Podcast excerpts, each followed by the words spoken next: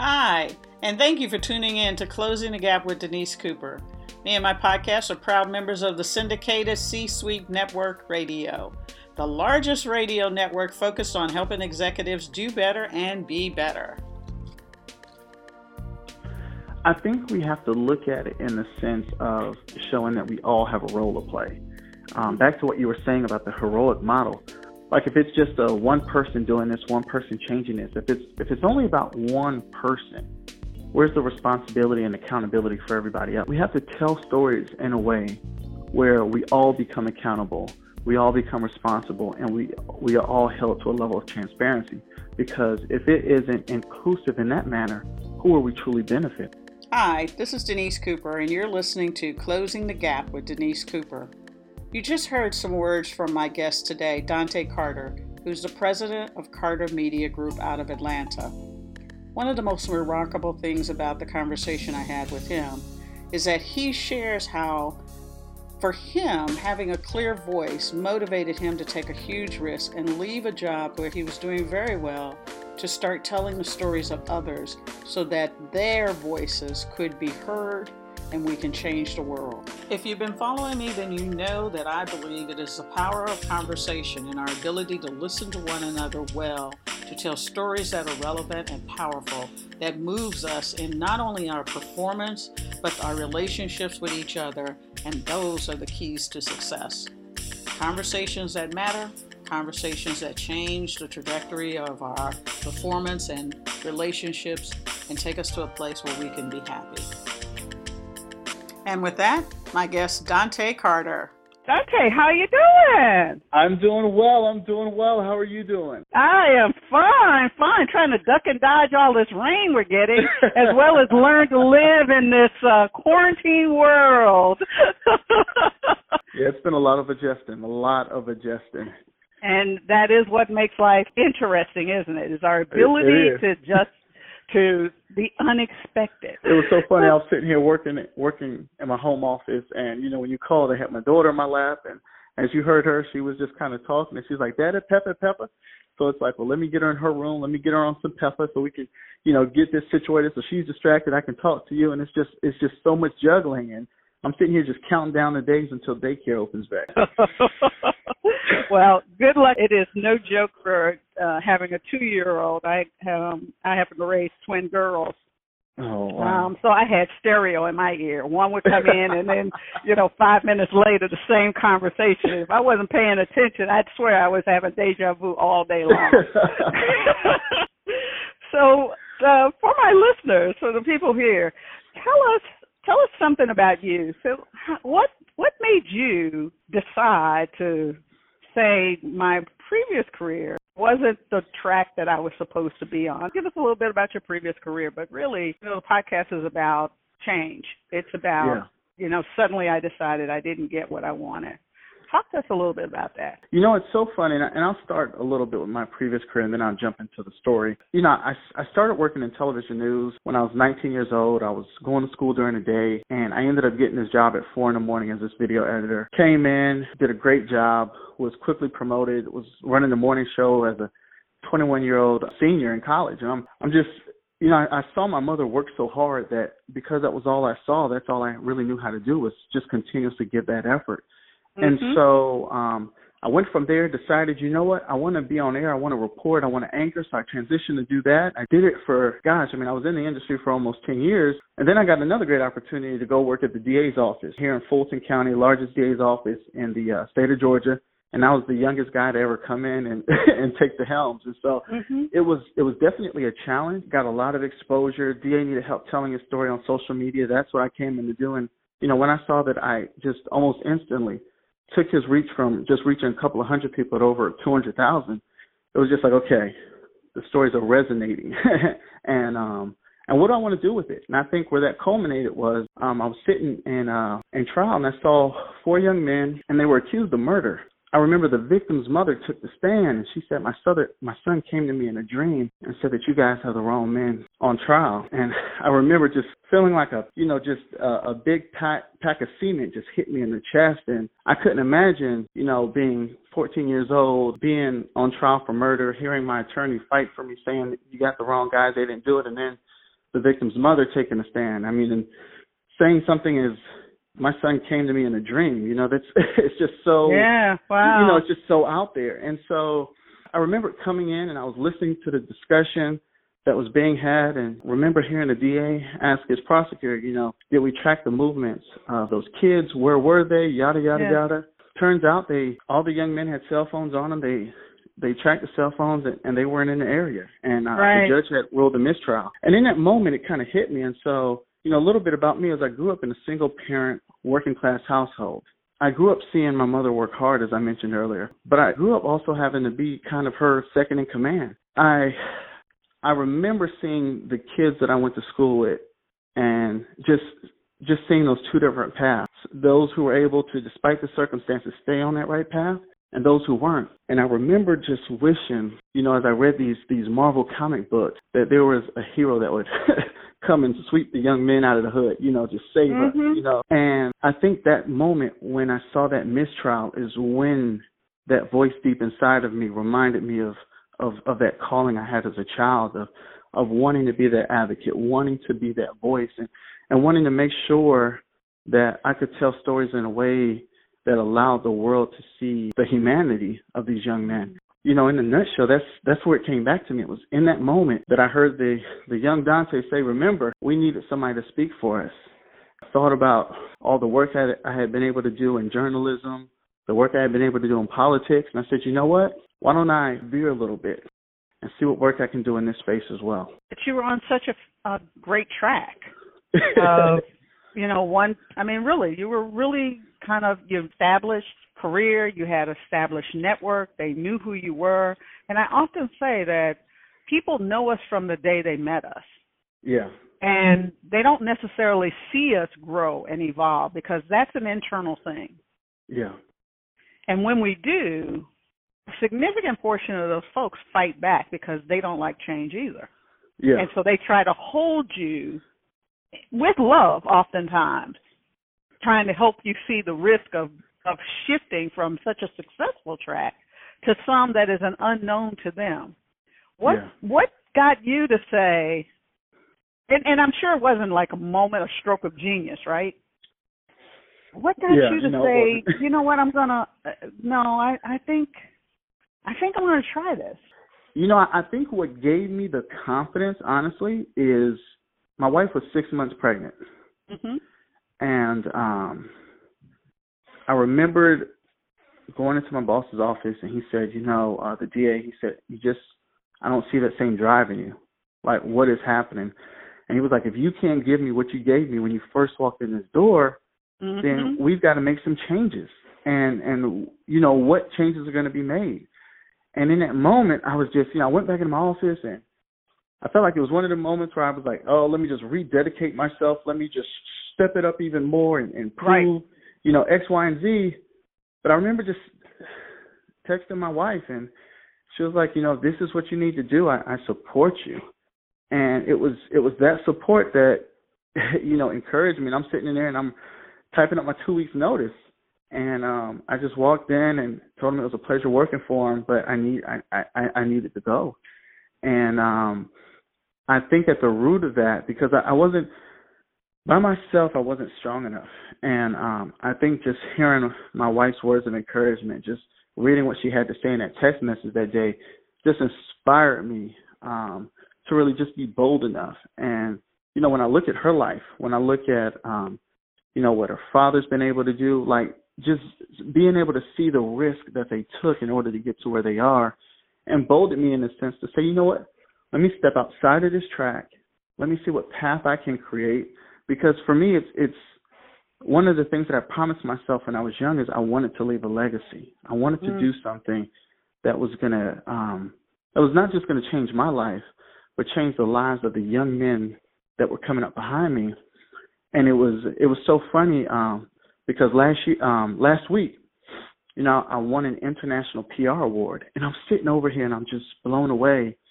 And I told my wife, I was like, you know, what does this do to the young men that grew up in the neighborhood that I'm from, to where it's not just entertainment or athletics, but I can kind of carve out this lane, and I can use this tool that God gave me, my brain, and really strive to make a difference. And that's all that I just kept thinking about. And so it just, you know, for me, it just adds another layer when I'm going out and I'm speaking and I'm mentoring is I want to be that change. I want to leave a legacy.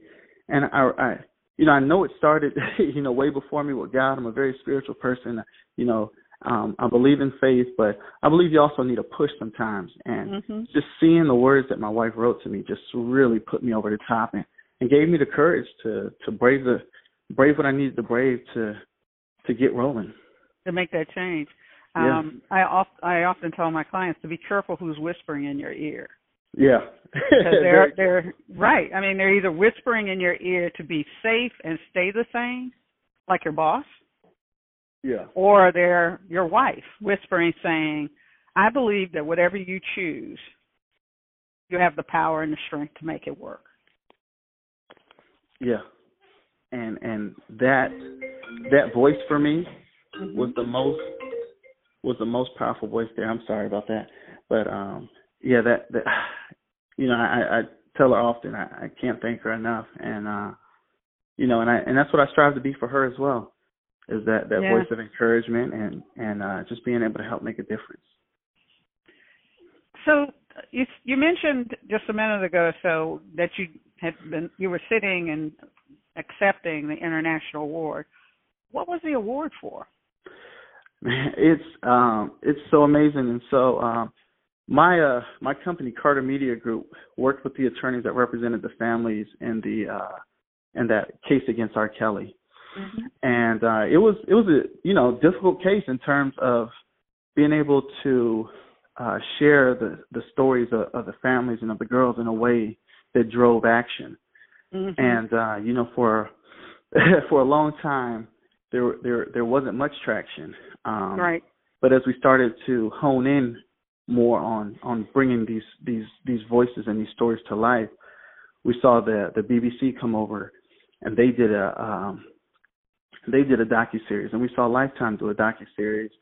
And as it got clearer and clearer, the crimes that were committed and what actually happened, you started to see the different other media outlets who came in and started. And so I was looking back, and so they gave me a gold award for a campaign for social responsibility. And then I ended up getting two silver awards as well for just the work we did on social media and really telling their stories.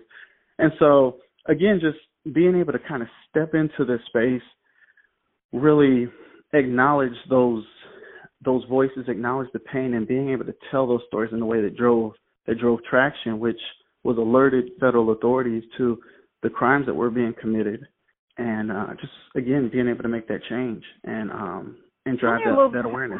If you had to think back over it, how long did it take you to get that momentum? Oh,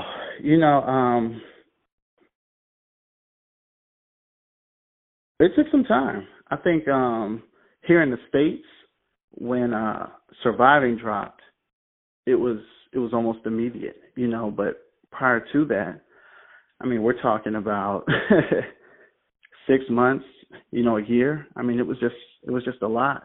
And again, I was kind of grateful that we were able to get that momentum and sustain it. So it took 6 months, at least a year.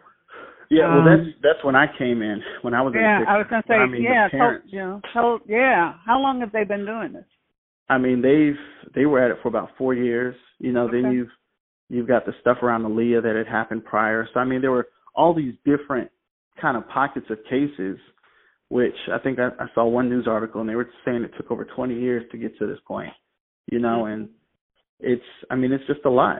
And, I was grateful to be a part of that push for change. I mean, that voice for accountability, transparency, it's so loud right now. And, I was really, it was so funny because it was a conversation I had with my wife. I'm sitting over here, I'm looking at the case file, I'm reviewing everything that the attorney sent over to me.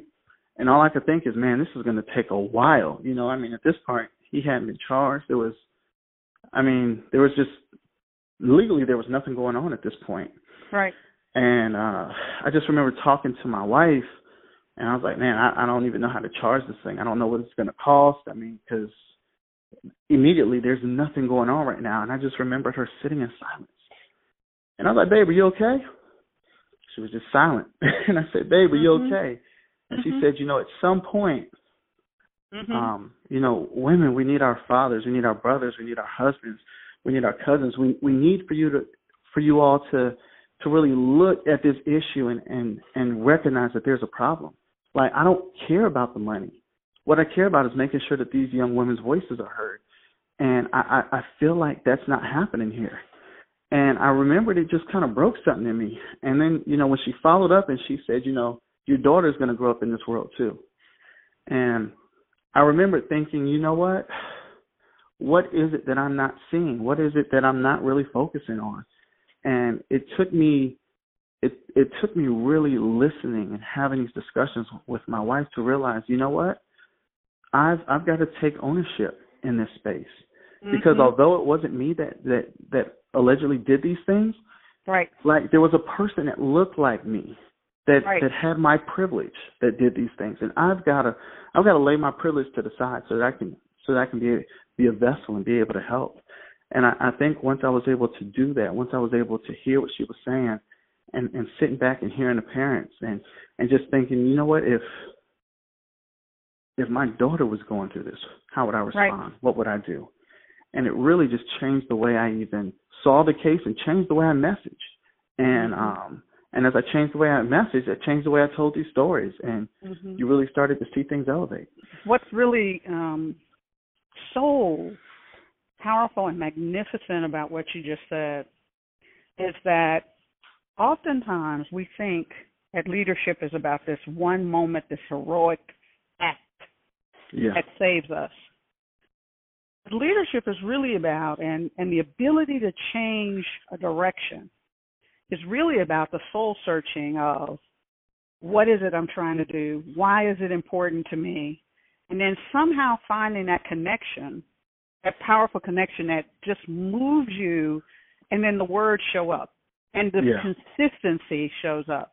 Because if I think about it, you know, 4 years, probably longer than 4 years, these people, these women, these mothers, these fathers, these victims and all of their family have been telling this story for years, but couldn't crystallize that story. And you say it only took you a year and a half, which I think it is the power of knowing or going through that kind of internal what, why I'm doing it, not the how, because I think oftentimes we focus on the how am I going to do this. But once you get clear on what it is you want to do, what's the change you want to see, and why that change matters, and to whom, the how shows up. Yeah, it does. And I think many times, you know, in workplaces, what we focus so much on is the, you know, we need the numbers, the logic of why we're in business. Yeah. But not the emotional connection for why we're in business. Yeah. And that's where things go wrong. Yeah. Particularly, you know, most people who know me, you know, more than just the podcast know that diversity is not one of my, I don't like the way we've been training diversity for the last 50 years because it is the heroic model. Yeah. And there's little power in the heroic model. Now, if the fire, if it's the old story of if there's a fire, you come in, you don't want a democratic conversation about it. You want people to move. But true change and cultural change in an organization doesn't happen that way. Yeah. And you got to be up for the change. Leadership is really dangerous because if you're a leader asking us to do something different, people are not going to just suddenly go, oh, yeah, I'm signing up for that because, you know, you got the title that says you can do that.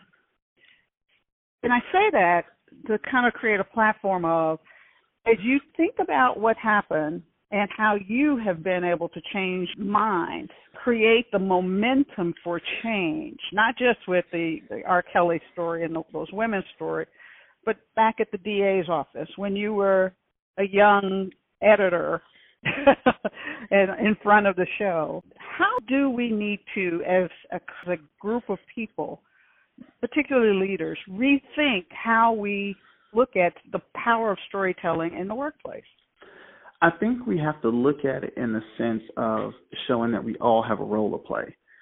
Back to what you were saying about the heroic model.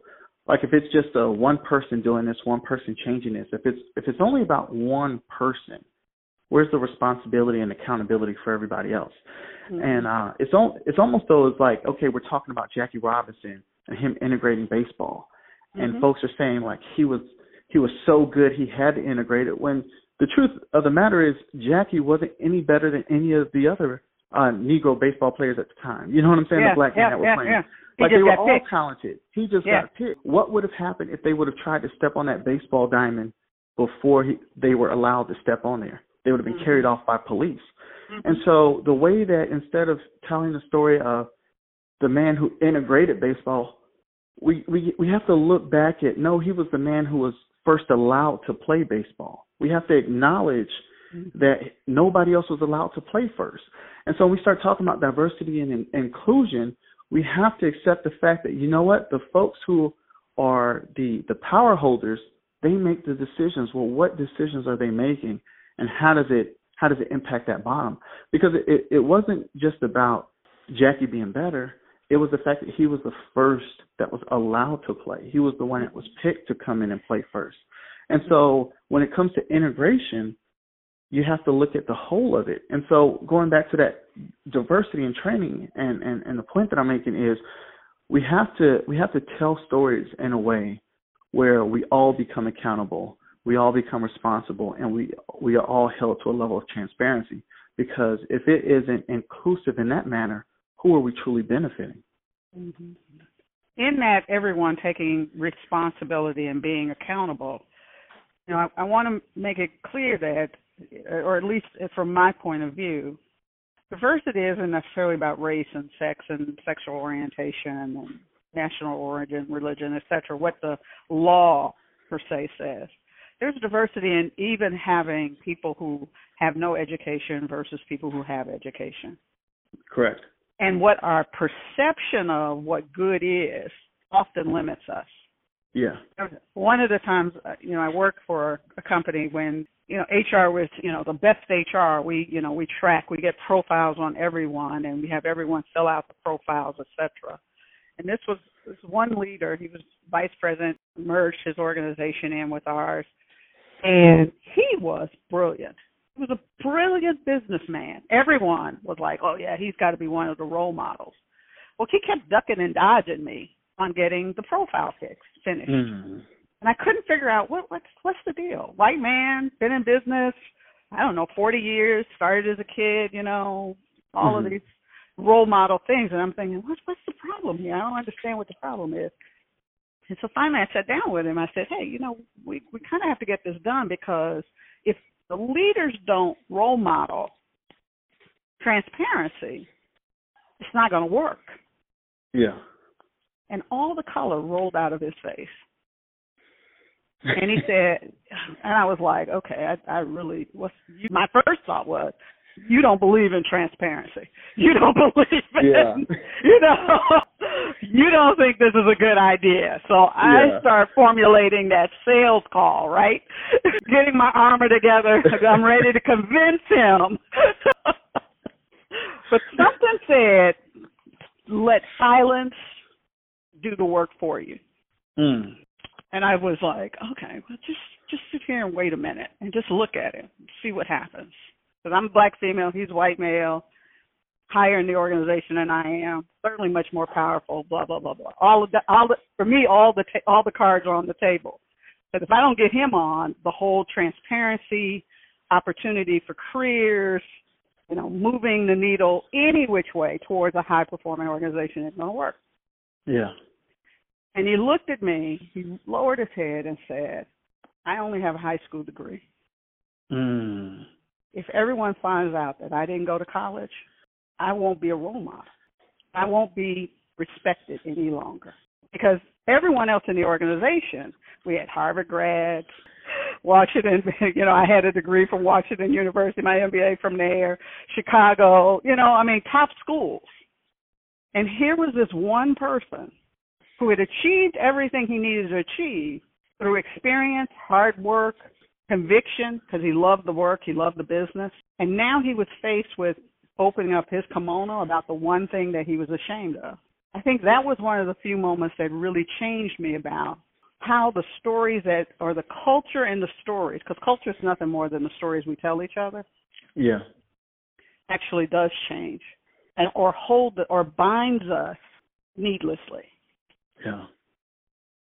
And you know, it's so, as you were saying that, all I could think about is, you know, who told them that his level of education wasn't good enough? You know, yeah. I often sit back and I'm just a big history buff, and I sit back and I ask the question of, you know, the men who founded this country, the men who did all this work, just what was their level of education? I mean, we didn't have the universities and everything here, mm-hmm. and so how did you deem who was top tier versus who wasn't? And right. you know, it just really it comes back to those stories that we can tell ourselves. And I think if the story we tell ourselves is, you know, you just have a high school diploma or you didn't graduate top 10 year class, you're not good enough.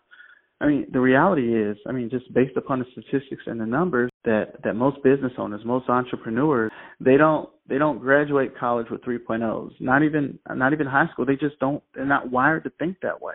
Right. And so it was how he trained himself to think that allowed his work ethic to shine. And I think, you know, back to your point about diversity, it's about allowing ourselves to acknowledge that there's more than just one way to do a job, and we don't all have to look the same in order to get that done. And being able to just reinforce those stories by using people like him who've been able to get over those hurdles. And that was the beauty of it, to be able to challenge the prevalent thought. Yeah. And from our hiring practices, are we really looking at the best and brightest? Mm. Or are we looking for some model of what we think will give us the best and the brightest? Yeah. The difference between really hearing what has this person achieved and how they thought about that. How did they twist and turn? Because no business is static. Society is not static. Your life is not static. That's true. How do you hear that in the interview versus, oh, they went to this school, they worked for that company, they've worked on this system? The acquisition of knowledge versus understanding how the application of that knowledge changes things, delivers results.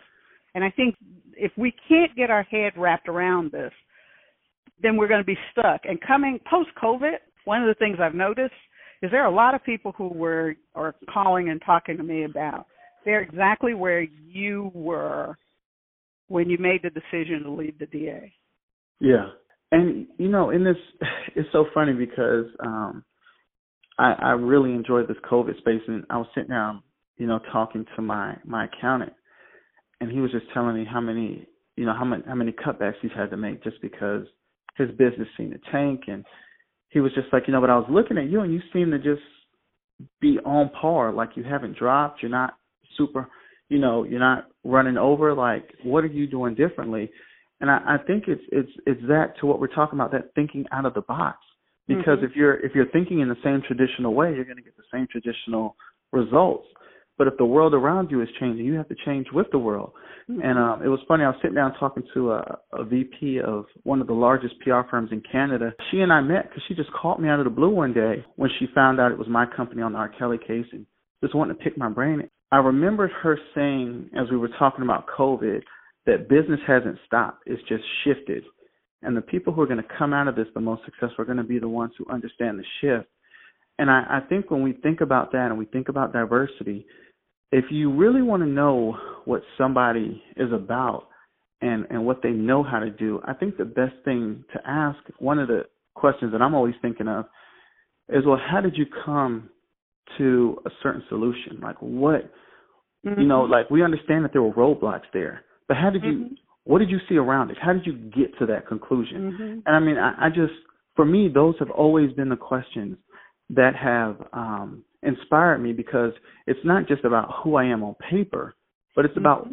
what's going on upstairs. What are you mm-hmm. thinking about? How do you address mm-hmm. situations? How do you overcome challenges? Mm-hmm. And those, I think, the more that we can ask those questions, because there are some people that I know haven't graduated at the top of their class, some who may only have high school diplomas, but they think outside the box. And I just think when you're talking to a person who is so intuitive and constantly looking at overcoming challenges, it's just, in my opinion, it's difficult to teach that. You know, it's something that you get early and you just continue to build on. And my work is that before they could even think outside, create the habit, because it becomes a habit of thinking outside of the box.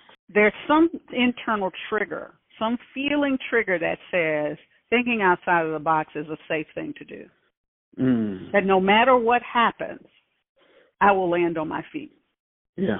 And so they frame the question very differently than people who haven't made that internal trigger yet, haven't flipped over. When I interview, and I'm not always sure how I would frame the question, but I knew I was looking for that internal trigger that, I had a boss one time who said, we've since met, it's been 20, 25, 30 years, and I didn't know it, but when I was starting my business, one of the things he said is that Denise never heard no.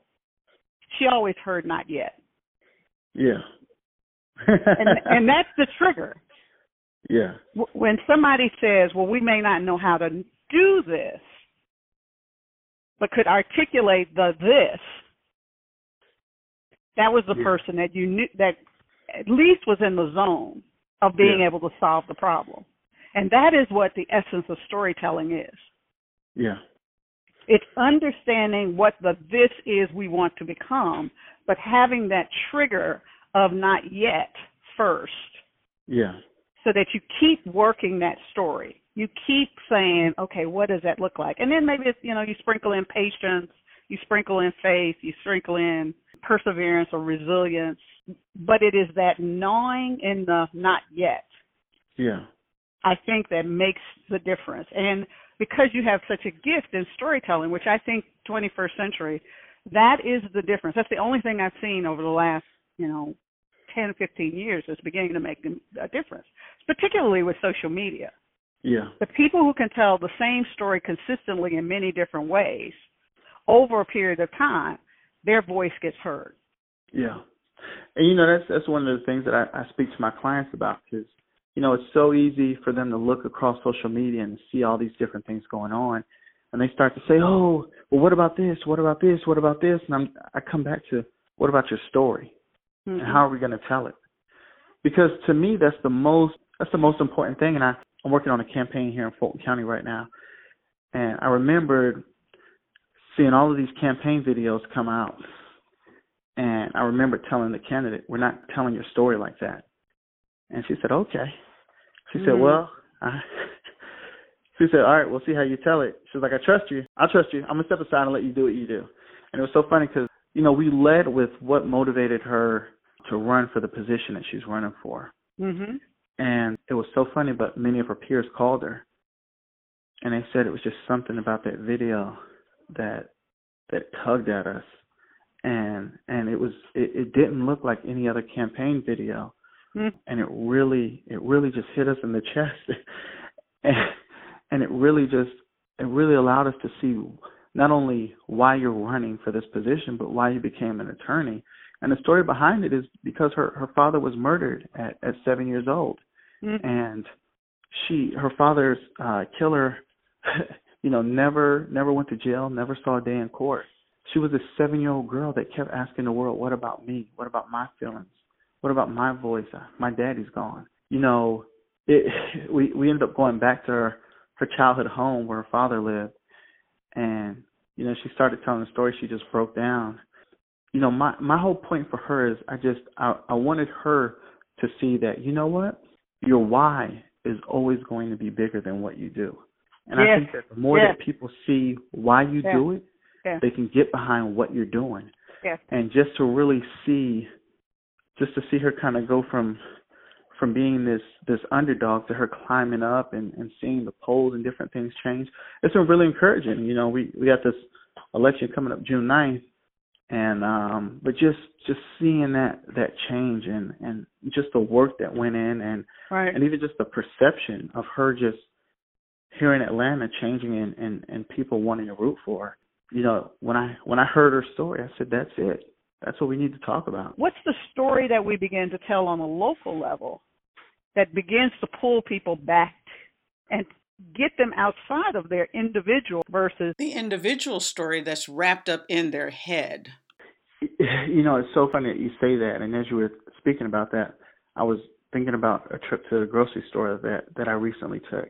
Mm-hmm. And I remember, you know, waiting in line to go into this grocery store.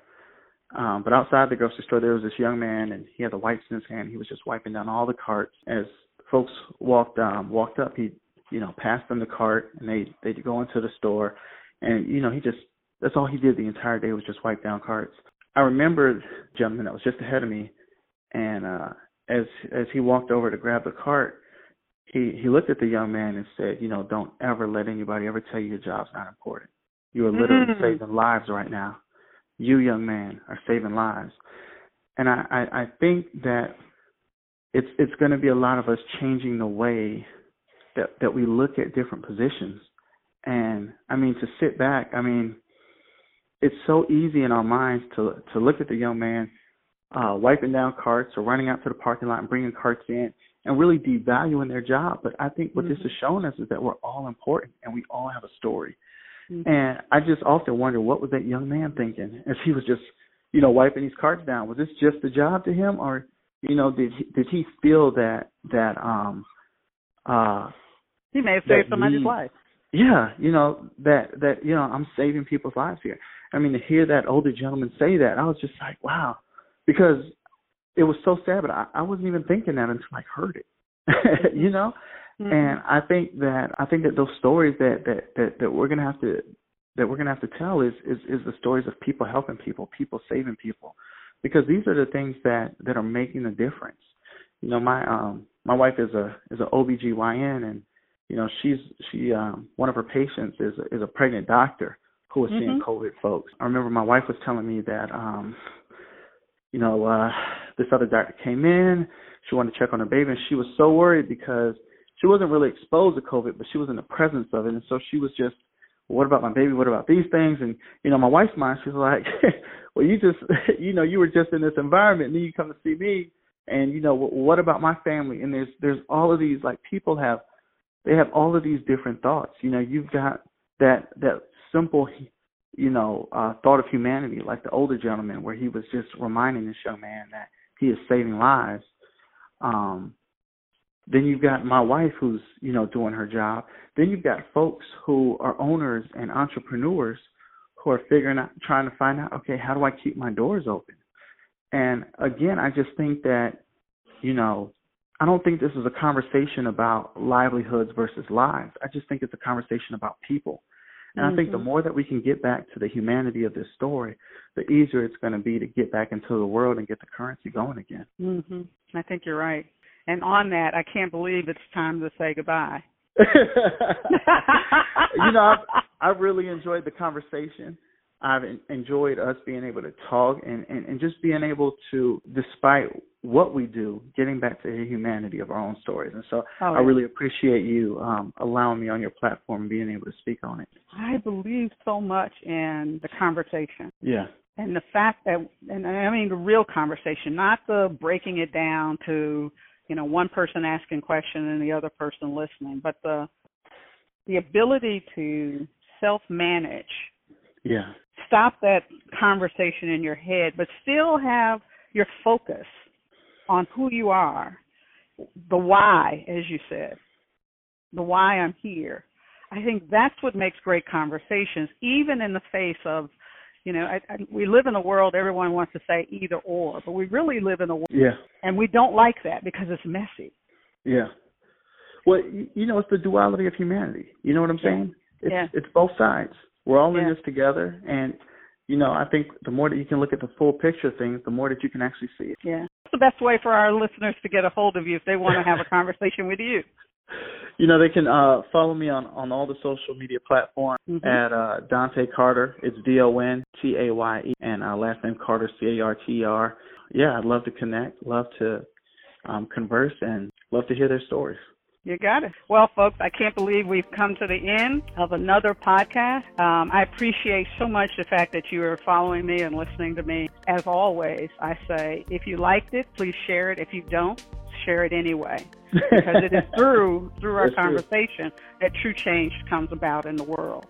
Practice listening, practice being kind to each other, especially these times as we're trying to reemerge. You can always leave a comment below, or you can always send me an email or catch me on LinkedIn. Thank you very much, Mr. Dante Carter, Carter Media. Thank you so much. I appreciate you. Thank you so much. And that's all, folks. Boom. You've been listening to Closing the Gap with Denise Cooper. Music provided by Ivan G. Hall. Let me thank the C-Suite Radio for hosting me on their network. Remember to subscribe so you don't miss an episode, and always check out the other podcasts on C-Suite Radio, the largest network focused on helping executives do better and be better. As always, let me know how you're doing, what you're facing, and what you're struggling with as you try to close the gap, creating a pathway from where you are today to where you want to be tomorrow. Bye. This podcast is a part of the C-Suite Radio Network. For more top business podcasts, visit c-suiteradio.com.